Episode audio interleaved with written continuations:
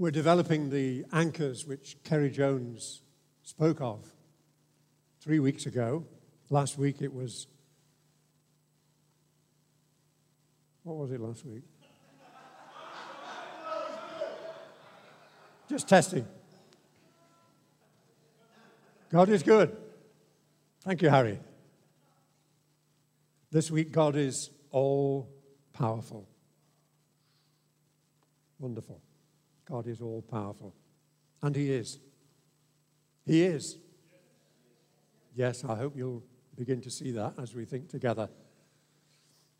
If you go to Blackpool, on the promenade at the Cleveleys end, you can find a plaque which commemorates a tragic death about 40 years ago when an unusually high tide caused somebody to drown. And on the plaque are these words from Psalm 93, verse 4 Mightier than the thunder of the great waters, mightier than the breakers of the sea, the Lord on high is mighty.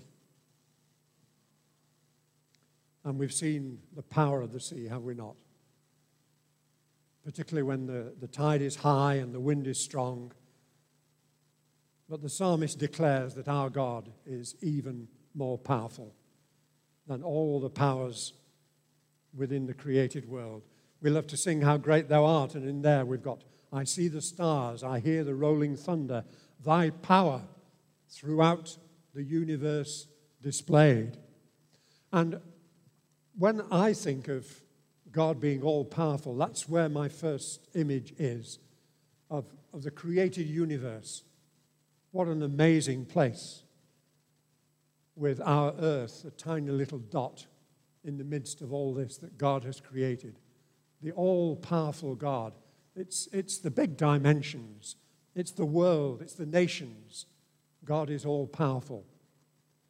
And it can seem sometimes as if I'm just a spectator of all that because it's out there and it's so big, and I, by comparison, am so small. So I need to bring it down to a personal level.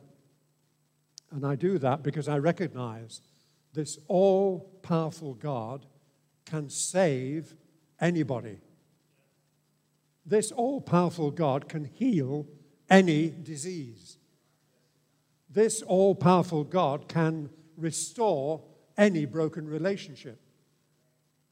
This all powerful God can provide every need. This all powerful God can protect us in any circumstance. He is all powerful. How does he reveal his power? Oh, so many ways. Yes, in creation, we stand and admire the sunset and the mountains and the clouds and all the rest of it. But he shows his power to us also in bread and wine, as we've been reminded this morning. Wonderful symbols of the body and the blood, but powerful symbols. Not just symbols that we can look at and say, oh, yes, that happened 2,000 years ago, but symbols that can affect my life today. The broken body, the shed blood, because there's power in the blood. There's power in the word, the spoken word that came from John this morning and from others. And the written word, of course, the word of God so many ways. And the name of Jesus, that beautiful name, that wonderful name, that powerful name, it is a powerful name. There have been times, not so much recently, but years ago, when I used to wake up in the middle of the night, and you know, you have that sort of moment of anxiety. What woke me? Is there somebody in the house that shouldn't be here? And all kinds of things go racing round. Yes? Anyone been there? It's not just me. And I found that just by speaking out the name of Jesus, just calmed me straight away. Jesus, Jesus. Because he's there, he's with me, he is all powerful. The all powerful God, of course, is Father, Son, and Holy Spirit. The Father sent the Son into the world as a one man powerhouse, if we can put it like that submitted to the Father, anointed by the Spirit. Acts 10, verse 38 says this God anointed Jesus of Nazareth with the Holy Spirit and with power, and he went around doing good and healing all who were under the power of the devil, because God was with him. The power of the devil, very active, still today, very active. But the power of God, so much greater. The all powerful God. For this purpose was the Son of God manifest to destroy the works of the evil one. And he's doing it today, this all powerful God. And then Jesus went to the cross, as we've been reminded, with the body and the blood. The death and the resurrection of Jesus and his return to be with the Father opened the way for the Holy Spirit to come, the third person of the Trinity. And the Spirit came, why? To make some more powerhouses. Not just one, Jesus, but millions across the world.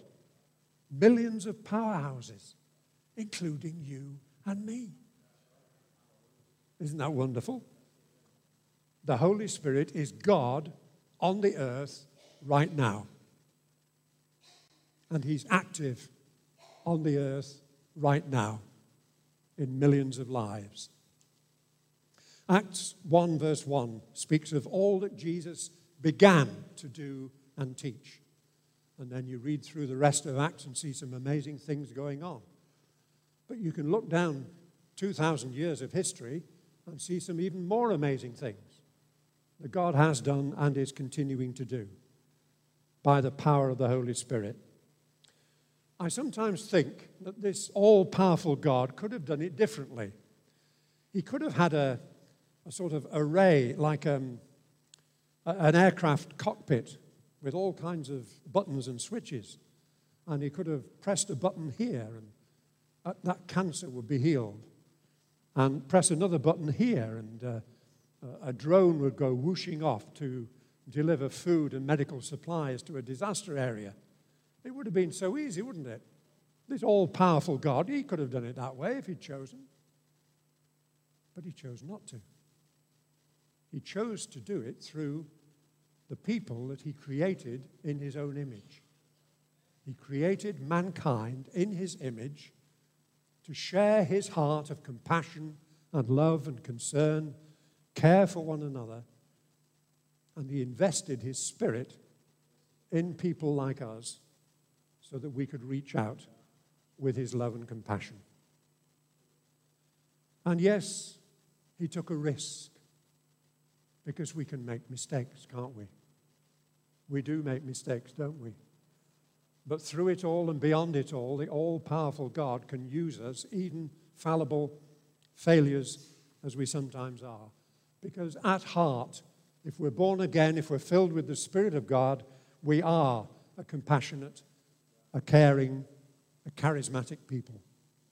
Charismatic, filled with the Holy Spirit, and expecting to use whatever power tools God equips us with to meet people's needs and to extend the good news of God's kingdom. It's an amazing combination when you think about it the all powerful God and little old me and little old you, or little young you, some of you.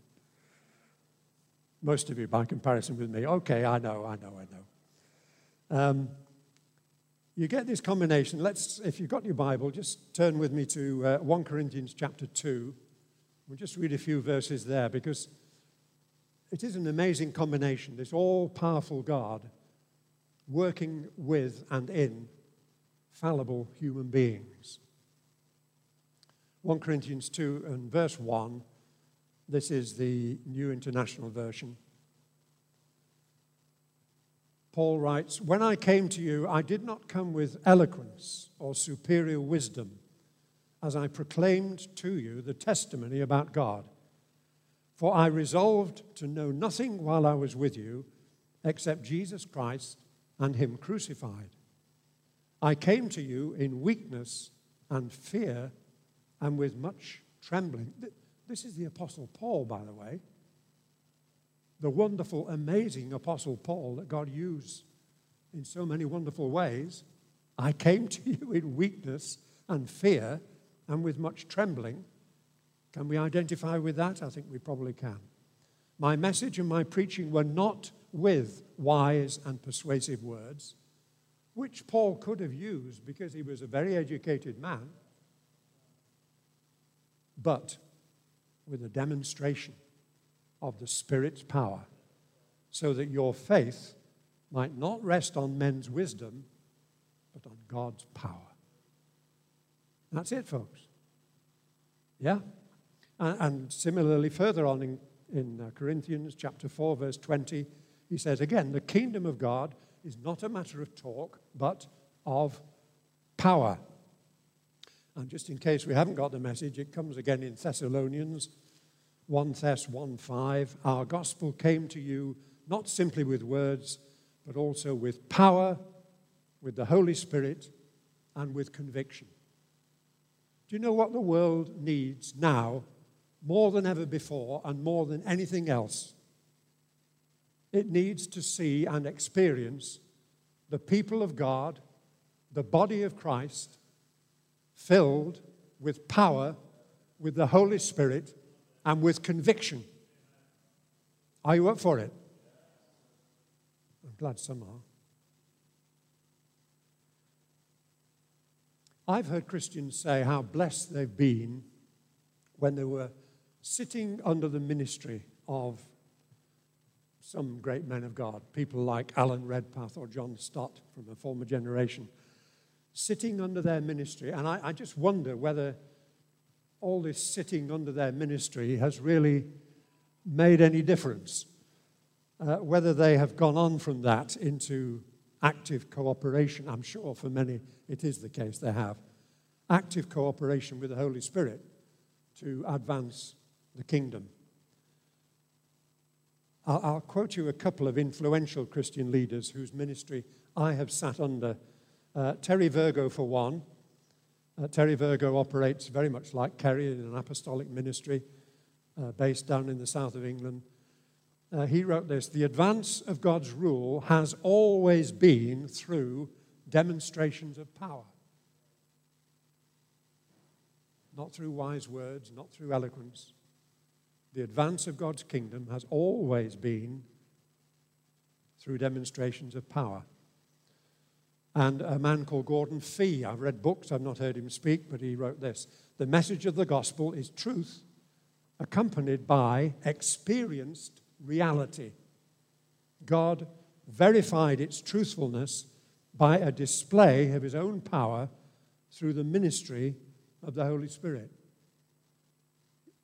We can expound the truth, we can get into the Word of God, we can listen to these great men of God, and they will teach us and will build up our understanding of the Scriptures. We get lots of input, but where's the output? That's what really matters. Has it made a difference on the inside so that I go out in the power of the Holy Spirit? Because the truth has to be verified by the demonstration of power. Otherwise, it's just going in and not coming out. So, sitting under someone's teaching is not enough. Uh, with the Apostle Paul, of course, you get both great teaching and great miracles. Uh, the man who wrote Romans also raised the dead. That's not a bad track, track record, is it? Uh, even Nicodemus made the connection when you, you remember he came to Jesus saying this We know you are a teacher who has come from God, for no one could perform the miraculous signs you are doing if God were not with him. The teaching and the miraculous signs. The one authenticates the other. And they recognize that in Jesus. He had both the Word and the Spirit. We need to be a people of the Word and a people of the Spirit, doing the stuff, walking the walk, not just talking the talk. Amen? If you visit a National Trust property, some stately home perhaps, when you buy your ticket, you'll probably be given a, a leaflet, um, a map to show you the, the, way around from room to room. Uh, it's much better, of course, if you have a guided tour from someone who knows a lot about the place and can answer your questions. Gwen and I, Gwen, my wife, and I, some years ago went to the Houses of Parliament. Thought it would be interesting to, to go around. And um, I paid for the tickets and thought, wow, that's a bit steep. Um, but then I realized that it included the services of a tour guide. And oh, it was fascinating. Rather than just relying on you know, the printed word, to have somebody there who knows the place inside out, knows the history, and knows the present day workings, day by day, of how Parliament operates. Just fascinating and well worth the money. Um, well, as Christians, we don't just get the guidebook, we get the tour guide as well. And his name is Holy Spirit.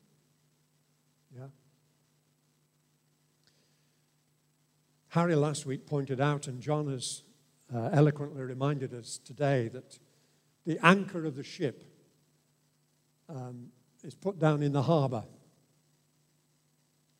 But the ship is intended to sail away, not to stay in the harbor. It's important that it has that stability in the harbor.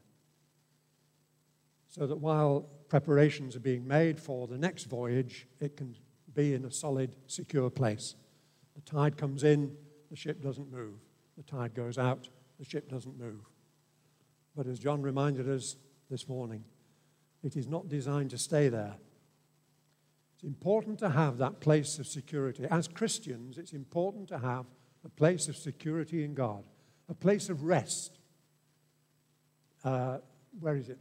Hebrews, I think it is, talks about the place of rest, the importance of having that place of rest, where we know that our relationship with God is stable and secure.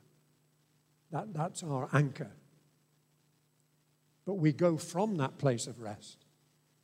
We set sail, we launch out into adventures with God, with the wind of the Holy Spirit in our sails. Anybody up for that? Me too. Sadly, I believe it's true that too many Christians find that place of rest and they stay there. They say, in effect, yes, God is good. Yes, God is all powerful. He has brought me salvation in Jesus, and I thank Him for that. He provides for all of my needs. And that's really all I want. And I think, how sad. Because the narrative of your Christian life has only reached chapter one. There's so much more. Why settle for that? Oh, but the world's such a dangerous place, David. Haven't you seen what's going on around the world? It, uh, it's just awful. So I think I'll, I'll keep my head down and try to shut out all the mess and all the noise. And I'm sure there are people around with that attitude right now. There's a guy in the Old Testament who had exactly that attitude. His name was Gideon. And he was hiding away because the land in which he lived was being oppressed constantly by an overwhelming enemy power. Um, so he was hiding away, trying to get by day by day. And then God turned up and said, Gideon, I've got a job for you. if you know the story, you'll know why I'm laughing. You can read about it in Judges uh, 6, I think it is, 6, 7, and 8. Um, Gideon took some persuading and some prodding before he would agree to do what God called him to do and equipped him to do. God said, you, you, know, you won't be on your own. I'll be with you. Just follow my lead, do what I tell you, and we'll defeat the enemy. And eventually, of course, that's exactly what happened. The enemy was routed as a direct result. So, if you tend towards that attitude of hiding away, can I encourage you not to do so, but to realize, as the prophetic word reminded us this morning, that God is in control. And God wants us to set sail. God wants us to have adventures. And some of them will be very testing. But God will see us through. And we will see great victories if we trust the all powerful God. People have talked in recent times, still talking about the new normal.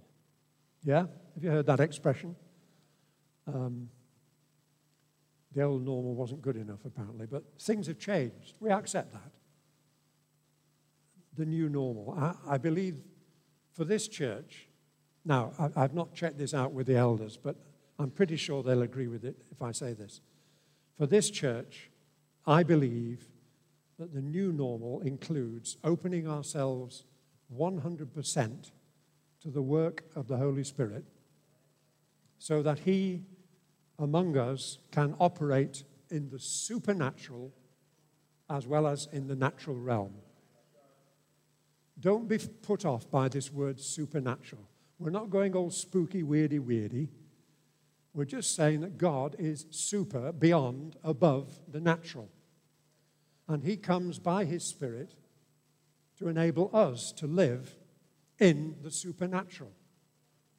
That's what God's about.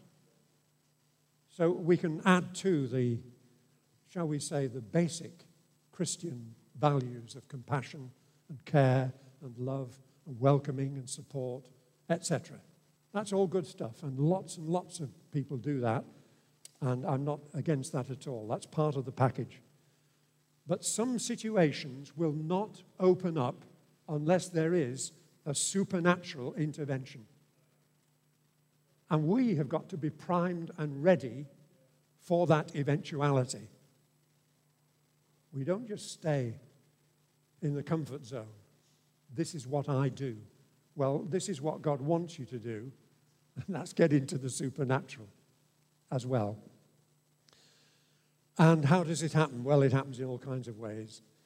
Um, I've been blessed over the years a, num- a number of times. God has given me a word of knowledge. And uh, it was interesting to see a young man here this morning.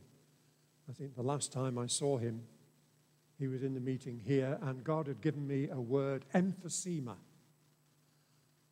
And I knew it was a, a breathing problem because a, an old mate of our family had it years ago, emphysema.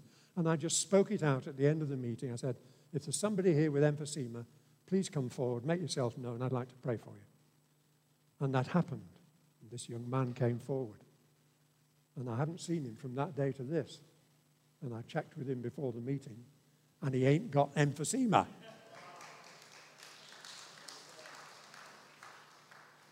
That's you, Craig. But there are so many gifts, a whole range. You can read in Ephesians and in 1 Corinthians and in Romans the gifts, the ministries, the activities of the Holy Spirit. And I don't think it's even limited to what's in the, in the scriptures. Really, there's so much scope for the Holy Spirit, provided there are people ready, primed, filled, anointed, willing, expectant to get the job done. We've all been signing up for these life groups and uh, getting quite excited, and rightly so. Something different, something new. We pray that they will go well. Bringing people together. I wonder how many will also sign up for a life in which we dare to believe the all powerful God can use us to make a difference in people's lives. Yeah? To make the impossible possible. That's what it's about. And some people back off and say, oh, well, I, I don't think I have much to offer, little old me. Well, what did Moses have? He had a stick. A stick. And God said, Come on, Moses, I'll use you and I'll use your stick. What did Samson have? The jawbone of an animal with which to fight off and beat down I don't know how many enemies. What did David have? Five round pebbles to go and sort out the giant. What did one young lad have when Jesus was confronted with not just 5,000, that was 5,000 men, but probably eight or 10,000 people, all hungry, starving hungry, end of the day.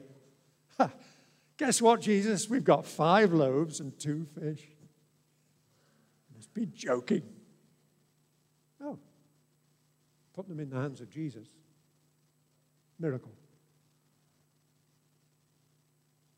Super abundant miracle because not only were those thousands fed, but they gathered up all the bits into baskets. There was an amazing response.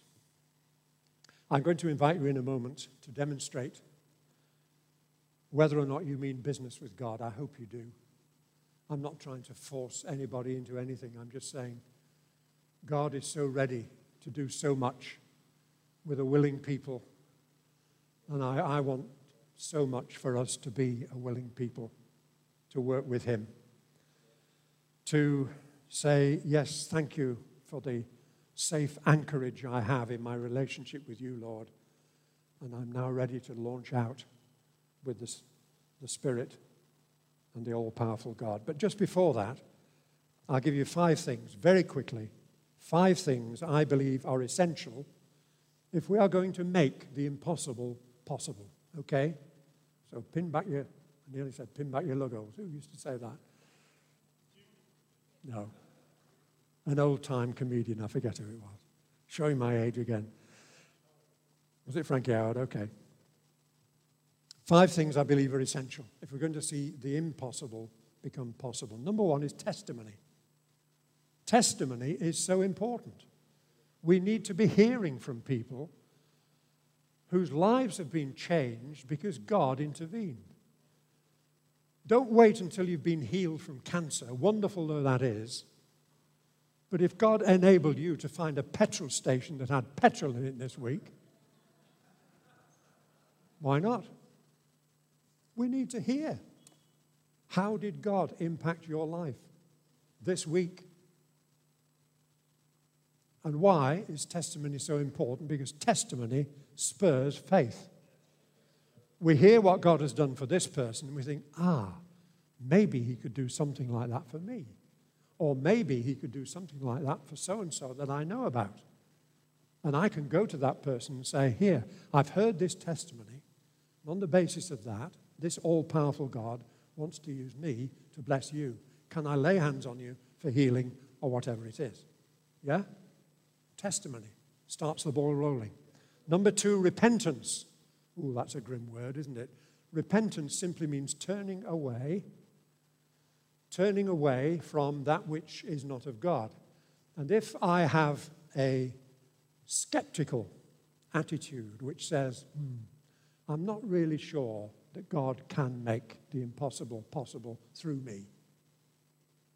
Or it might be the complacent attitude which says, I've got all I need, God, thank you. I'm ready for heaven.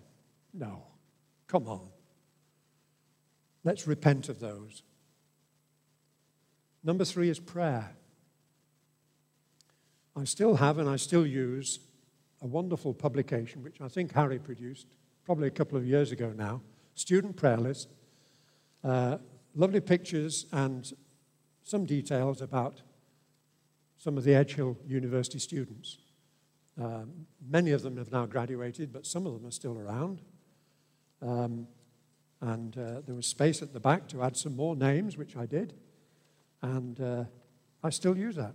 I pray for people. But what I want to mention is this fantastic rendering of James 5, verse 16, that's on the front. I don't know what version it is.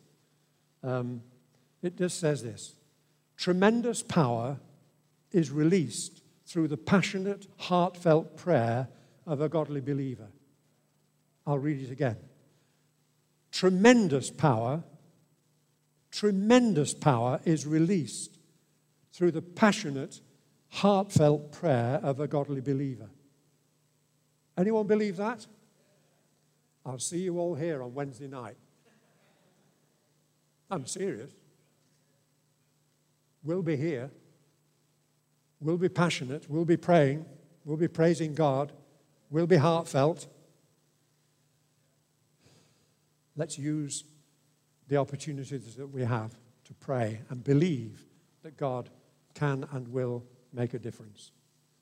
Testimony, repentance, prayer. Number four, expectancy.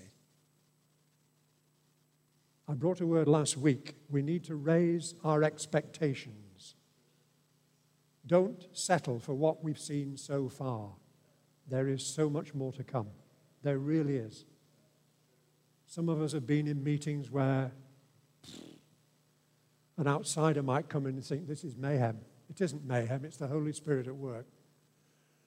And we long to see demonstrations of spirit power. We know that God is sovereign. He can do it in a moment.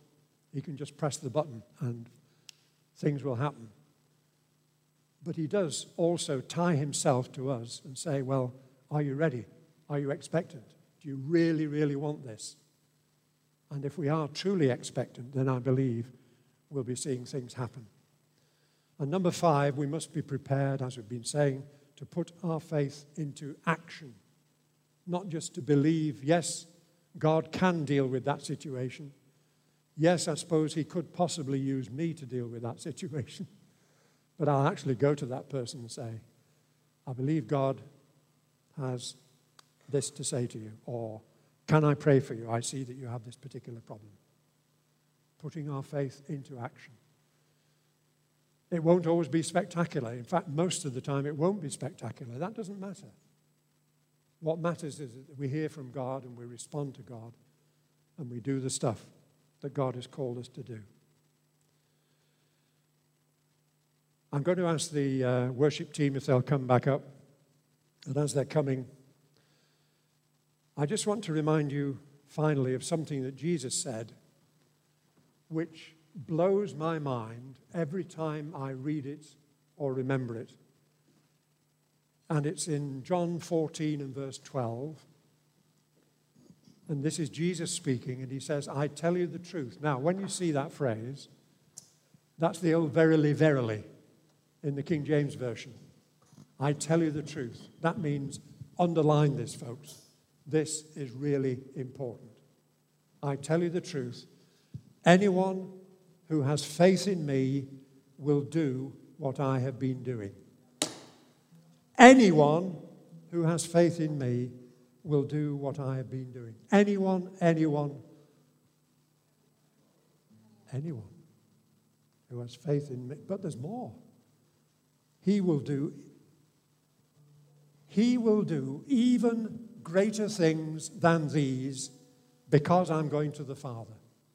Can you believe that Jesus said that? He did say that to stimulate us, to encourage us, to raise our level of expectancy and faith that this all powerful God is going to use little old me and little old you to make the impossible possible. He will do even greater things than these because I'm going to the Father. He was going to the Father, the Holy Spirit was then coming to make not just the one powerhouse, but millions of powerhouses looking rather like you and me all across the world. Are we up for it? Are we up for it? Good. He went via the cross and the empty grave to be with the Father so that the Spirit could take his place here on earth, filling and flowing through the lives of every true follower of Jesus. So if you mean business with God,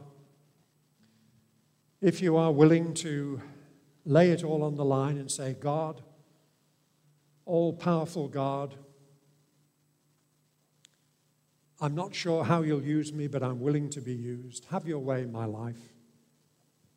I want to be so full of the Holy Spirit that your love, your goodness, your power, your compassion just flow out of me in rivers of living water to bless others and to advance your kingdom. If that's you and you're able to stand, I will invite you now to stand.